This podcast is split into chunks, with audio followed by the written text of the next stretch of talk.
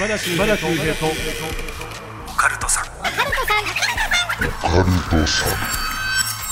島田秀平と。オカルトさん。島田秀平とオカルトさん。第35回の配信です。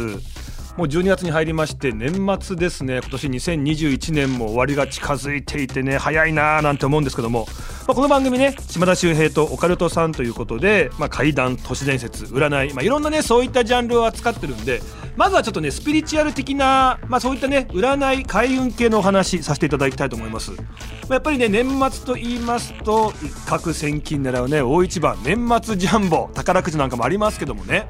あの今日ねお話ししたいのが宝くじの高額当選者。なぜか皆さんやってるね4つの、習慣があるんですね。これねあの以前そういった高額当選者の方たち取材をさせていただいたりお話を聞く機会多かったんですけどもなぜか皆さん同じことしてたっていう面白くないですか？なんでねちょっとまあ本当に意味があるのかっていうのはねちょっと分かりづらいんですけどもやらないよりはねやった方が少しでもねこう当たる確率が上がってくるんじゃないかということで今日はねその4つの習慣まずお伝えしたいと思います。これ1つ目面白いんですけどもね宝くじを買う前日に肉を食べて酒を断つ。なぜかこういう風にやって当たった方が多いんですって。何でしょうね肉を食べる、まあ、それでこうなんか人間本来の野生的な勘を取り戻すのか。でお酒を飲んでしまうとちょっとこうね酔っ払ってしまうので飲まないようにする。でそれによってこう思考をクリアにしてなんか運を高めるのか分かりませんけどもね。験担ぎなのか、えー、肉を食べてお酒を飲まない。前日ね。こういう風にする方が多い。これ1個目なんですよ。で2個目がですね宝くじを買う当日午前中に買いに行くと決めている方が多いという。まあ、よくねパワースポット神社なんかも午前中の方がね参拝人だよ、まあ、そういう時間帯なんだよなんて言いますけどもまあ神聖な時間帯だし自分自身もまだね一日が始まって間もないのでいろんなこう疲れとか汚れなんてのもねない時間帯なのかもしれませんが午前中に買いに行く。で3つ目がですね買う枚数なんですけども連番10枚とバラ10枚計20枚の買い方をする方が多かったっていう。なんかね高額当選者っていうからめちゃくちゃ大量に買ってんのかなってイメージがあったんですけどもそんなことないですね。意外とね連番10枚バラ10枚合計20枚でしょ。で1枚300円だからまあ6000円ぐらいっていう。こういう買い方でまあ長く買い続けている方が多かったんですね。いっぱい買えばいいってわけじゃないんですね。で4つ目。これは、えー、宝くじを買いに行く道すがらゴミを拾いながら買いに行くあこういうことをした方が多いらしいんですね。まあ、よくねスピリチュアル界隈ではゴミ拾いは運拾いだなんて話があってね、まあ、徳を高めることで運が上がるって考えがあるんですよ確かに。であの今年ねあの MVP メジャーで取りましたあの大谷さんも何度もこのグラウンドのゴミを拾ってるっていうところね映像で流れてましたよね。で聞いたら大谷さんもね高校時代に自分の運を高めるためには審判の方へのね真摯な態度とかみんなから愛される人間になるとかあと部屋の掃除だとかあとはゴミ拾いをすることで運が上げられるんだってことをね考えてそこからずっと実践してるって話あるんですね。まあだからゴミ拾いをするっていうのはいいことなのかもしれませんけどもね。まあというわけでね、えー、4つです、えー、宝くじを買う前日に肉を食べてお酒を断つ。当日午前中に買いに行ってえー、連番10枚バラ10枚で買う。そして道すがらゴミを拾いながら買いに行くっていう、まあ、この4つねどれもちょっとわからない本当意味があるのかななんて思うんですけどもね。まあやらないよりはやった方がもしかすると0.00何パーセントか、えー、当選率が上がるかもしれませんからね。よかったら、えー、真似していただきたいと思います。さあ、えー、この番組怪談都市伝説占いさまざまなオカルトジャンルの専門家をゲストにお招きして私島田秀平がディープなお話を伺っていきます。地上波のコンプライアンスにとらわれないギリギリを攻めたトーク。今日かなりまたこれギリギリいきそうな感じもしてるんですけどもゲスト大好きなんですこの人。オカルトコレクターの田中俊之さん。もう怪談好きの中では怪談界のアイドル言われてますかね。もうすごい人気者にもなってるんですけども、えー、竹書房主催の怪談最強戦っていうね。まあ、怪談師が集うねすごい大会あるんですよ。それの今年2021年のチャンピオンなんです。まさに今年12月今年の年末にふさわしいゲスト。今年の怪談チャンピオンがこの後登場なんですね。で田中さんねあのさっきオカルトコレクターとも言いましたけども何でしょうね。ちょっとさまざまないわくつきの品々を集めていて給料入ったりとか賞金入るとそれでなんかすごい変なグッズ、ま呪いのグッズとかね。なんかそういうの買い集めちゃう、まそういう方だったりもするんで今日ねそういったものも持ってきてくれているのかもしれませんがこの後すぐ登場です。今日のゲストオカルトコレクター田中俊之さん。ぜひ皆さんお楽しみに。というわけで島田秀平とオカルトさん最後までよろしくお願いいたします。島田秀平とオカルトさん。さあ今回のゲストをお迎えいたしましょう。オカルトコレクター。そしてですね今年の怪談最強戦2021チャンピオンです。田中俊之さんお願いします。どうも、オカルトコレクター、田中俊之です。いよろしくお願いします。あの何確認なんだけど、あはい。え緊張してるの？あの、本番になったら緊張するんですよ。いやいやいやいやいやさっきまであんなねそうなんですよ。すごい開放感いっぱいみたいな、だらーっと過ごしてたのに、ええ。大丈夫です。もう大丈夫です。大丈夫ですか？急に顔引きつってるんですけどもう大丈夫です。この日本放送という、あなたいつもこうね、地下の方にいるから、なんか、一流メディア、メジャー団体に来たことでなんか急に萎縮しちゃったみたいな。深海魚ですよ、僕は。破裂するんですよ、上がったら。あ、そうだ。はい今もう破裂寸前なんです破ね。裂するんです。でも、島井さん、僕2回目なんです、実は。あ、日本放送、はい。あの、ワニマさんに呼んでもらってるんですよ、1回。え、ワニマさんってあのワニマさんですよね？あのバンドの。ええ。あれ1回呼んでもらって、き来てる、来たことあるんですよ。え、ワニマさんとなんか接点あるんですか？いや、なかったんですけど、え急にないのに来てたら、もうそれめちゃめちゃ怖いやつなんで、どういうこと？夢かもしれないです。え夢の話してんの？今急に。いや、ちゃんと呼ばれたんですよ。あの、なんか階段の特集があって。で、呼んでいただいたんですよ。ワニマさんがそういうのお好きで、はいやっぱりチャンピオンだから。はい、夏場。あ、今年ですか？いや、去年ですね。去年、チャンピオンじゃない時期にチ。ャンピオンじゃない時期で、に。今年チャンピオンになりました。はい呼ばれました？いや、声かかってないです。多分前回何かやらかしたんでしょうね。だって、おかしいよね。チャンピオンじゃない時に階段で呼ばれてて、で、今年チャンピオンになってるのに呼ばれてないってなると、そうなんですよ。なんか言ったんかもしれないですね、なんか。いやもうね、この男超面白いんですよ。まあ、幼い頃から奇怪なものや怪談話が好きで収集を開始してた。これいつぐらいからなんですか？あ、え、もうでもね、本当物心ついた時には、あの、やってたというか、母親が好きで、えおかしくない？お母さんが何そういう呪いのグッズが好きってこと？えっとね、いや、母親がオカルト好きなんですよ。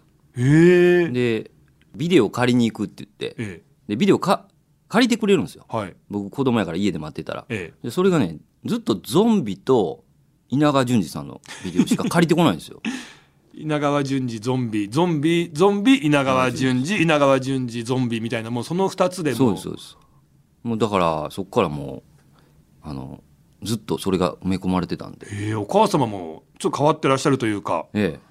そうするとだって学校に行っても話とかみんな合わないんじゃないですか？ああいやあそうですね。だから学校ではあんまししなかったですね。へえ怪怪談話は。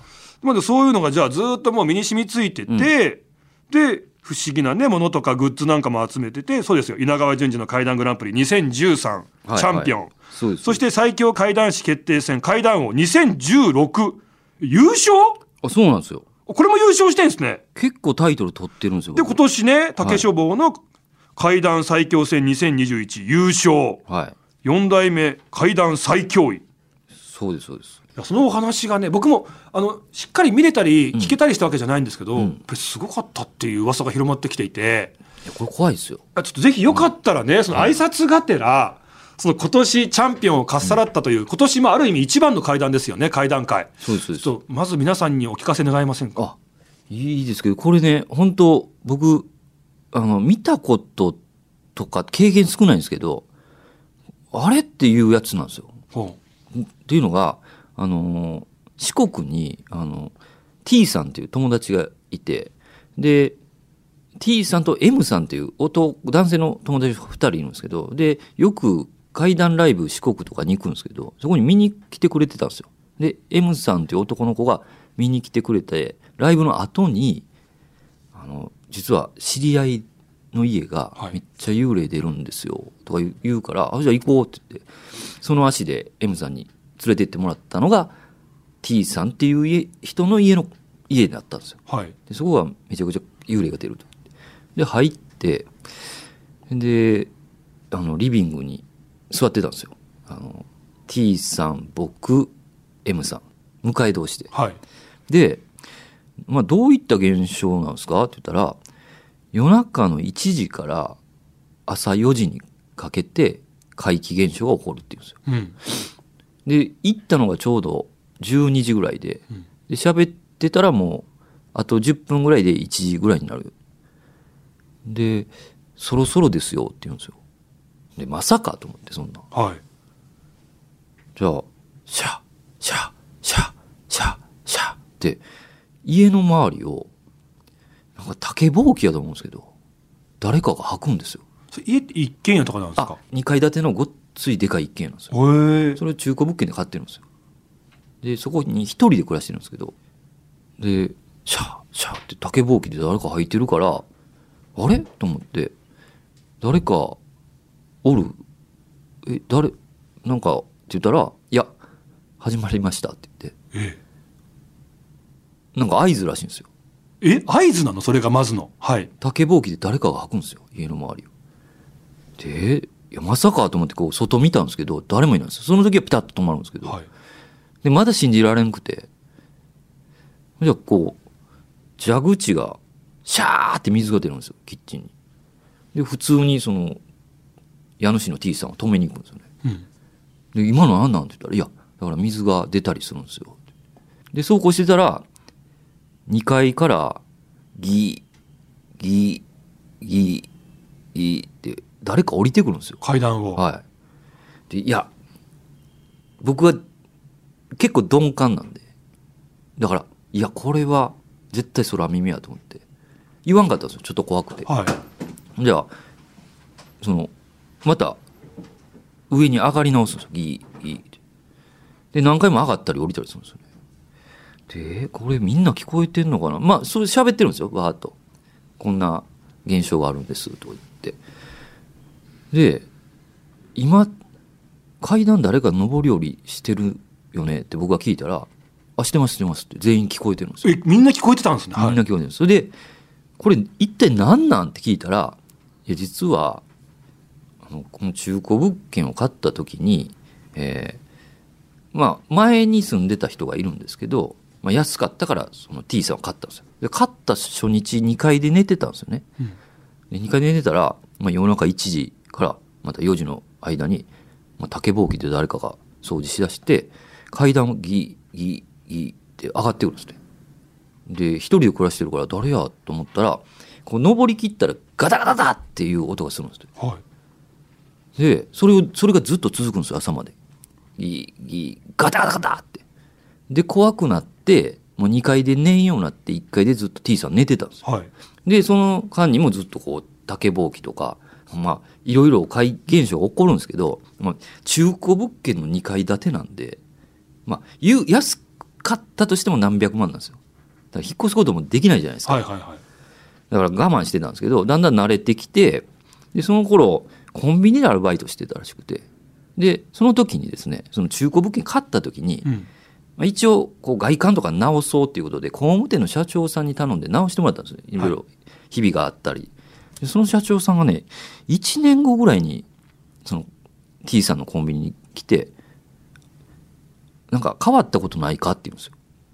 で「いや」ってこう調ばっくれてたんですけど「いや変わったことあるやろ」ってしつこく聞くから「いや実はあの家買って泊まってからあのこういうことが今言ったことが起こるんです」って言ったらあ、そうやろって、それは変わったことって言うんやでって言うんですよ。うんうんで、なんでそれをを言ってきたんですかって T さんが聞いたら、いや、あんたんち改修工事したから、一応1年経ったから、周り何か不備がないか見に行ったんよって言って。見に行ったら、2階のベランダに中年の女性がおったって言うんですよ。で、あんた一人暮らしやろって言って。そうです。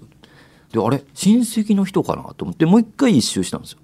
じゃ、さっき2階のベランダにいた人が、1階のリビングに移動してて、その出窓っていうんですかね、出窓からじーって外見てたっていうんですよね。えで、それ時に、あ、これ、人じゃないと思ったらしいんですよ。で、あの、あんたんとこ来たんやって言って。で、もう今から知ってる先生がおるから行こうって言って、無理やり連れて行かれて。ええで、行ったらしいんですよ。で、こう話聞いたら、あ、頭痛い痛い言いよるなってその先生が言うんですって。うんで、これ誰か死んどるやろ？とか言って。で、実際、まあ亡くなった方がいたらしいんですあ、その家では。はい、言わんかったんですけど。うん。いや、そこの前、まあ、いつからかわかんないですけど、いつか、うん、し亡くなってる方が、まだその家にいて、あの、気に入ってたから、その家をう。ん。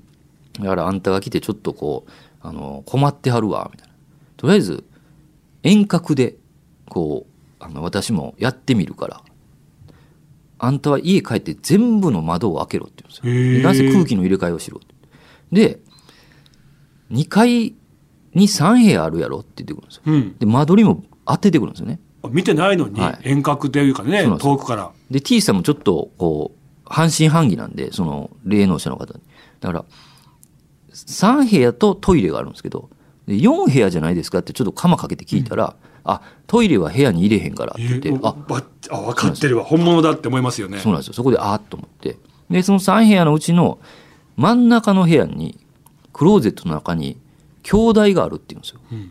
あの鏡、姿見。で、それを捨てなさいって言われて、いや、そんなんあったかなってなって、でもそういえば、2階、家買って2階で寝出して、すぐ怪奇現象が起こったから、怖くて1階に移動してるんですよ。だから、ほぼほぼ、真ん中の部屋って触ってないんですよ。2階のね。はい。で、半信半疑で家帰って、真ん中の部屋行って、こうクローゼットをあ開けようとしたら、立て付けが悪くてね、なかなか開かないんですって。うん。でわーってやってたら、ガタガタガタっていう音とともに開いたんですよ。そのガタガタガタっていう音が、2階で寝てた時にいつも階段を上り切った後にする音やったんですよ。うん。で、あの音やと思った瞬間に、兄弟がバーンと出てきて、ええでうわほんまにあった。でそれを捨てたんですよ。そっからなくなったんですよ。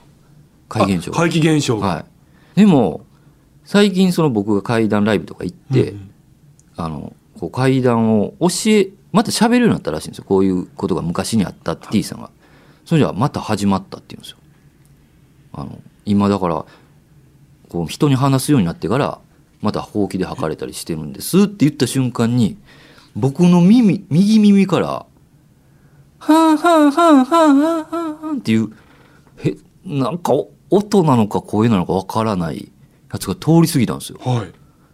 で、うわ、何？と思って。で、横にいた M 君も同じ動きしてたんですよ。で、リビングで喋ってたんですけど、リビングのね、扉がちょっとだけ開いてたんですよ。なんか気になってパッて見た瞬間に、白いスカートが横切ったんですよ。ええでえっと思って、じゃあ M 君見たら、僕と一緒に見てたんですよ。はで、え？って言ったら、白いスカートでしょ？って。っていう話なんですよ。で、もう3人とも怖なって、はい 家主も怖なって、隣のガレージでみんな寝ましたね。いや、あの、田中さんもええガレージで。はい。実際にそういう話があるから行ってみたら、実際それ声聞いたり、経験ガンガンしちゃうってめちゃめちゃ幽霊物件。そうなんですよ。僕もね、そんな、あの、あからさまなやつってあんま聞いたことなく体験も少ないんで。ええと思って。それで、もしかしたら見間違いかもしれないんですけど、音が聞こえたりとか。はで、あの、ほうきの音がね、ほうきの音が外吐く音が聞こえたりとか、階段の音とか、もういそうなんですよっぱいありすぎますよね。だから、あ、もうあ改めてそういうもんってあるんやなって感じましたよね。もう認めざるを得なかった自分の中の大きな事件ですよね。そうなんですよ。いや、すごい体験しちゃいましたね。はい。で、これが、まあ、今年優勝した時の、まあ、お話なんですもんね。いや、これ厳密に言うと準決勝でした。え？ちょっと間違え、間違えたんいや。決勝で優勝をかっさらったお話しますってことで、こっちも発注してお話聞いたんですけど。はい、半ちょっと半分ぐらいでちょっと気づいたんですけど、ちょっともういええかと思って。え行って前みたいない行ってまいあこれ精準決勝だったみたいはい、行ってまい精神で。な なんかいいように言ってるなえじゃあ決勝の優勝会談また今度話してくださいよわかりました。決勝それじゃあ次話します。あ次じゃあ、はいはい優勝した時のやつ、はいはい。お願いしますよわかりました。わかりました。はい。じゃあ分かりました。じゃあ楽しみにしたいと思います。日本放送のオカルト情報。9階だけね、男性トイレと女性トイレ、位置が逆なんです。島田秀平とオカルトさん。あのー田中さんこれ分かるかな？先日ね12月の1日にはいはい今年の新語・流行語大賞が、まあ、決定とか発表されたという、はい。ただごめんなさい今日この時点ではまだ分からないですよね今日11月何日でしたっけ？に25日はい。なんでまあ決定何かわからないですけど今日ノミネートいろいろあったじゃないですか。えでまあそういうね新語・流行語大賞、まあ、世間はまあ騒いでますけども今日こっちではねやっぱりオカルトの流行語大賞2021決めていきたいなと思うんです。えあ世間は世間であ。ね。はいはい。だってなんか、ねえ見ました？あの流行語大賞のノミネートの言葉とかああ、見ました見ました。イカゲームとか、うん。うっせぇわうん。とか、まあ、SDGs は確かにねすごい今年聞きましたというかもう全然わかんないですね。え嘘でしょ？えイカゲームは？イカゲームはふわっとなんかみんな言うてるなっていう。え何だと思います？イカゲームってあの、イカ釣るやつでしょ。え イカを。イカを釣るゲーム。イカを釣るゲーム。あ。それゲームってこと？本当のゲームってことで。そうですそうです。イカを。それ面白いんですか？あそれ有効語になるんですか？なんか爆発的に流行った。って急にみんながイカ釣りたいってなったってことですかね。えでもゲームだからやっぱルールあるでしょ？なんかポイント高いイカとかいるんですかね？それはいるでしょうね。や、ヤリイカとか。ヤリイカ高いですか？ヤリイカ何点ぐらい？50点はあるでしょうね。うんえ大王イカとかは？そしたら。いや、大王イカは逆に、うん。あの、ジョーカーみたいなもんで。あ、引いちゃうと馬場でそうなんですよ。ゼロになっちゃうみたいな。ゼロになっちゃう。面白いとかはい。ゲーム性高いっすね。そうですそうでヤリイカを狙ってください。みんな。ヤリイカ狙ってんだ、はい。なんか結構ちっちゃいイカだから、ええ。うんうん。でもなんかあれでしょう。ねイカっていうとこう炭なんか吐くってイメージありますけどあ。炭吐かれたりするとあのよくないんですかね？逆にね、プラスなんですよ。あそうプラスに働く、プラスでなんか点数とか入るんですか？あります。30点です。30点入る。ごめんなさい。あのディレクターの方からオカルト大賞早く行けよっていうカンペでもないですこっからです皆さんお待たせしました、はい。田中さんに、うんオカルト流行語大賞2021、うん。決めていただきたいと思いますはい。なんか聞いたらいくつか出していただいてててでそれで最終的に一つを決めるということらしいですけども、いいですか？えじゃあ一つ目。一つ目はいえっとね、ぬいぐるみペニスショックです。えそれ本当一つ目ですこれね、一つ目です。ええーももう一度お願いしますぬいぐるみペニスショックです。ぬいぐるみペニスショックこれめちゃくちゃ怖いですよ。2021年で間違いないですね、はい今年ですね多分今年だと思います、これ。はいはいはい僕が見つけたのは今年なんで。うんあの何でしょうか？あの男女の友情があるじゃないですか。男女の友情はい、で、女性の方が友達やと思ってた男友達が、うん。いきなり、ある時こう、男を見せてくるというか、あ襲ってくる。あはいはいはいはい。これがぬいぐるみペニスショックって言うんですよ。あそうか。ぬいぐるみってあそうそうそう。本当に害のない、はただただこうね、うん。えー癒しの存在だと思ってたけどもそこに立派なのがあったらう。わっって思うみたいな。引くでしょ。引くっていう。そうなんですよ。でもさどう思います？その男女の友情とかよく言うじゃないですか、はいはそんなん言っても男の方はやっぱりワンチャンというかい。いや、そりゃ狙ってますよね僕はね、狙ってないですね。僕どどどうした急に？いや、そうなんですよ。えそのいや仲のいい女性の友人もいたりするんですか、あ、いますよ。だからえ僕、島田さん言ったら、僕はペニスぬいぐるみショックなんですよ。あなんかどういうことなんでしょうか？あの、エロいことするんやろなと思思ってて、僕はもう結構できないんですよ。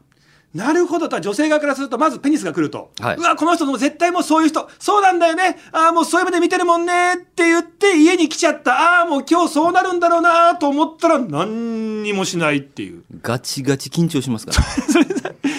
それ別にだから、え、ただただ育児なしだっただけじゃないですか。ぬいぐるみではないんですよね。そうですよね。は育児なしだったっていう。お話でいいです？あいいです。はい。え次。これオカルト関係あります？あすみません。ちょっと。え今回いくつ候補ノミネートあるんですか？あありますあります。えごめんなさい。数だけ聞いといてもいいですか？3つです。3つのうち1つこれ？お前何してたんだよ今年？オカルト界でさ 結構結構やってたつもりなんですやってたよね、はい。優勝もしてるしさ活動もすごかったし今年あの YouTube チャンネルも立ち上げたじゃん。あそうなんです不思議大百科ね。そうです。出させていただいて。でいろいろさもうなんか今年活動してたのに。ああでもだ大丈夫です。来ますから。ごめんなさい、はい。あと2つありました。すよ。すいませんでした。はい。2つ目お願いします。これねもうちょっと去年なんですけどいや違うんですよ。続いてるなっていう、ああごめんなさいごめんなさい、はい。まあ、だからやっぱ事故物件はまだ続いてますよ。事故物件？は確かにね、松原谷一さんもそうだし、大島照さんもそうだし、やっぱ事故物件の映画がねそうなんですよ怖い窓1位になっちゃうっていうね。あれ島田さん知ってました？僕出てるんですよ。え？田中さん？はい。亀梨君とこ共演してるんです僕。え絡んでんすか？絡んでます。え若干間がありましたけど。あの同じところにいました。えーえセリフもあったんですか田中さん？あセリフがなかったんで、はい。あの自分でつけたんですよでものすごい怒られました。いや自分でつけるっていうのはどうどういう？あのえっとシーンがですね、はい。あの亀梨さんが、うん。まあ、松原谷志君役なんそうでけどですすよね。あの怪談イベントに出て、はい。それも僕の怪談イベントに出てるっていう設定なんです。よはいはいはい。でそこで物販をするコーナーで、ええ。ーその物販のだいぶ後ろに僕がいるんですよ。えうんうん。うん画面にも入ってるんですよ。えそれはお客さんの一人として出てるあいや僕も別のブースで物販をやってるんですよ。ああ怪談イベントっていうもう設定で、はい。そこに田田中さんも怪談師として出てた。はい。で終わった後いろんなブースがある中で田中さんも売ってたっていう、はい。で結構重要なシーンで、ええ。亀梨君がちょっとこう怪現象に合うシーンではあるんですよ。はい。でそこそこで僕後ろにいたんで、うん。ちょっとセリフがないなと思って。え。で、うんもうそろそろ片付けるか」って結構でかい声で言ったら「ちょっと黙って」って言われた。助監助監督の見切れてるねだけででこっちで撮影してますから。でこっちでいろんなこうセリフもありますから。その時に急に声発したっていう。そうです。ちょっとルールあんま知らなくてちょっと。しかもその出てきたセリフが何ですか？え何なんですか「そろそろ片付けるか」って物販のやつで亀梨さんどんな感じでした？いやもうこっちも向いてなかったです。あびっくりしたんでしょうね普通に。びっくりしたと思いますオカルト流行大賞。あ。はい。やって。やってって。え。はい。ああります？えだから2個目がじゃあ何それ？えまあ事故物件は僕じゃあ2個目がそろそろ片付けるか、あ。流流行語だから。あそろそろ片付け全然流行ってないんだけど。オカルト界でもそろそろ片付けるかって言ってたやつ誰もいないんだけど。一応じゃえ一応書いててもらそろそろ片付けるかが流行語ね。はい、映画にも出てないですけどちょっと一応。片付けるか。でこの映画しかも2020年っていうね。はい。まあまあいいです。はいはいじゃあごめんなさい3つ目。3つ目はこれねまあ僕いろいろ考えたんですよ。うん。あのでもまあやっぱ怪談というかオカルトコレクター的に、はい。まあ、僕が一番ショックを受けたうん。のが銃刀法違反ですね。な銃刀法違反？なんかね。きな臭い話というか穏やかじゃないですね。穏やかじゃないです。これはい。本当に怖いです、はい。あの首狩り族の刀をあのインドネシアから輸入しようとしてちょっとごめんなさいあの普通にその話始められると思うなよ。いやだな何？首狩り族のはい。刀をっていう入りないから基本基本的には。ななかったでしょえだからそのまあいろいろねえ。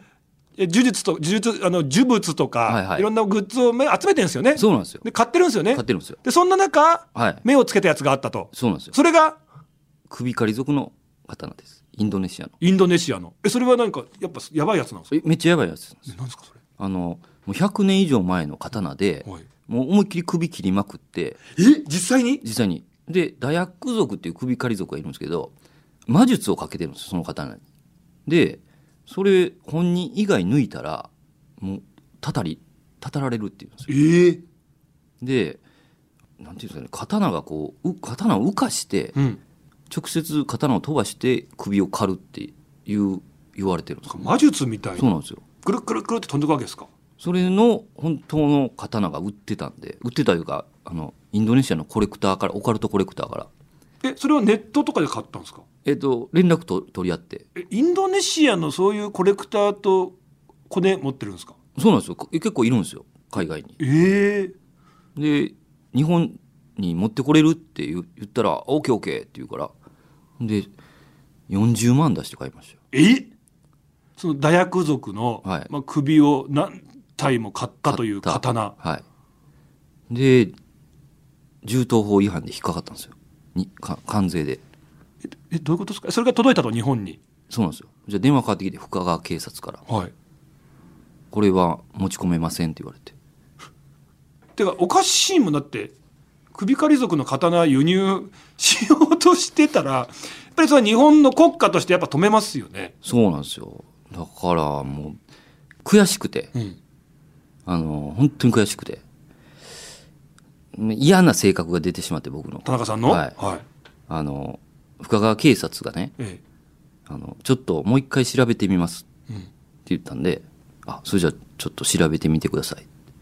ちゃんと歯歯もちゃんと見てくださいって言ったんです、でもそれ抜いたらたたられるんで。怖っ。ヒッヒッヒって思いながら。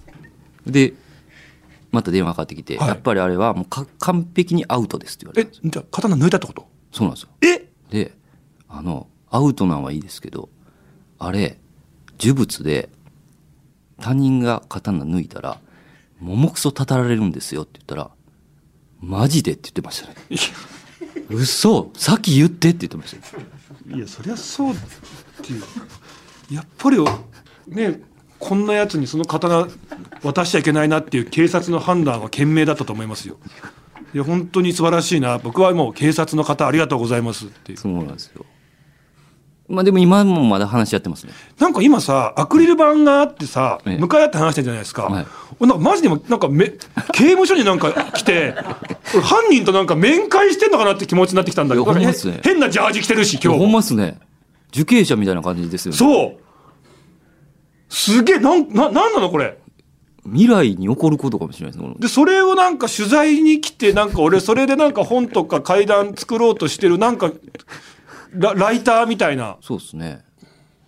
えごめんなさいちょっと整理してもいいですか、はいはい。えその警察の方がお刀を抜いてしまったわけですよね、その時なんておっしゃったんでしたっけ？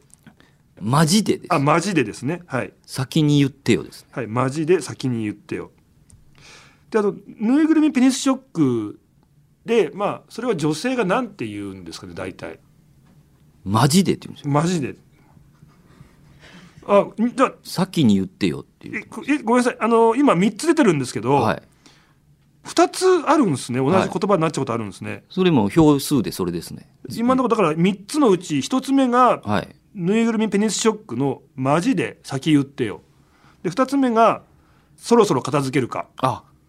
で3つ目が銃刀法違反のマジで先言ってよ。はい。だこれマジで先に言ってよですね。あの票数で2つあるんで。というわけでオカルト流行語大賞2021、えー、大賞はマジで先言ってよになりました。いやありがとうございます。ちょっとさ納得の納得の結果だと思いますね皆さんが。いやお前人のラジオ何だと思ってんだよ 喫茶店かな。喫茶店でもこんな話しないわ。日本放送のオカルト情報。報道部に忍者がいます。島田秀平とオカルトさん。